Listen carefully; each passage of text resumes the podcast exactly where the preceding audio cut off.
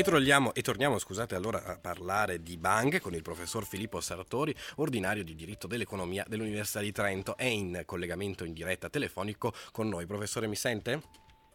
Sì, buonasera. Buonasera, buonasera e benvenuto al punto di Samba Radio. Allora, cerchiamo di capire, alla fine del 2015 è stato approvato dal Consiglio dei Ministri un provvedimento molto controverso, quello che tutti conosciamo più o meno come bail-in. Di cosa si tratta effettivamente? Ma guardi, si tratta innanzitutto di due decreti legislativi che hanno dato attuazione a una normativa comunitaria, una direttiva del 2014 che è la cosiddetta DRRT, cioè una direttiva che eh, si muove nella prospettiva di riformare almeno uno dei pilastri del sistema bancario eh, come dire, una, una, normativa, quella italiana, che doveva essere gioco forza introdotta, quindi normativa che viene, viene perfezionata quindi a Bruxelles. In sintesi estrema eh, si tratta di una eh, cornice che va a rivoluzionare quello che è il sistema della gestione della crisi bancaria in Italia. Quindi una serie di eh, disposizioni che da una parte eh, cambiano completamente anche il paradigma culturale di gestione della crisi e dall'altra sicuramente ci consegnano delle norme tecniche profondamente diverse. Diciamo che quando parliamo di bail-in, per tradurla in termini tecnici, parliamo di salvataggio interno. In sintesi estrema, quindi, se una banca versa in una situazione di crisi non potrà più fare affidamento ad aiuti di Stato. Quindi l'idea politica è evitare che si verifichino delle socializzazioni delle perdite.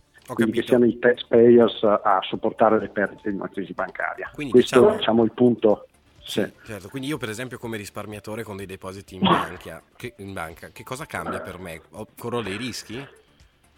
Ma questo è un punto molto importante perché effettivamente il salvataggio interno significa che se una banca si trova in una situazione di crisi, i primi soggetti che dovranno far fronte a quelle che sono le perdite della banca o la ricapitalizzazione della banca sono gli azionisti eh, quindi anche un piccolo investitore che ha acquistato azioni, gli obbligazionisti, in particolare i detentori di obbligazioni ibride o le cosiddette obbligazioni subordinate, di cui si è tanto parlato con riferimento alla Banca dell'Etruria in questi, in questi giorni, di cui peraltro abbiamo parlato ieri in un convegno alla Facoltà di Giurisprudenza dell'Università di Trento. Certo. Quindi in sintesi estrema il titolare di un'azione o di un'obbligazione si può vedere azzerato quello che è il valore del proprio investimento.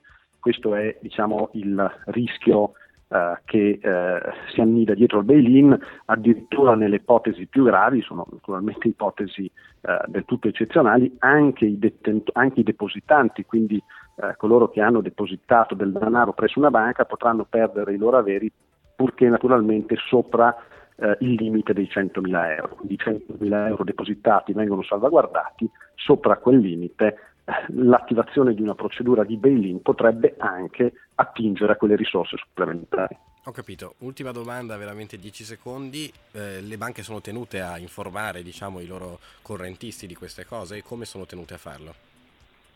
Ma eh, sicuramente questa è una normativa, quindi eh, non c'è un particolare eh, dovere giuridico di informare circa la novità normativa intervenuta. È certo che in questo contesto eh, è fondamentale che si vada a recuperare quel rapporto di trasparenza e di fiducia tra banca e cliente che a ben considerare eh, assume un, un, significato inverso, cioè oggi non è più eh, come dire, la banca che dà fiducia al cliente, ma è il cliente che deve valutare bene la solidità della banca e dare a sua volta fiducia alla banca mantenendo gli investimenti presso quegli istituti. Quindi eh, la prospettiva deve essere quella di un flusso informativo eh, reciproco nel quadro di un rapporto reale e, e di rinnovata fiducia.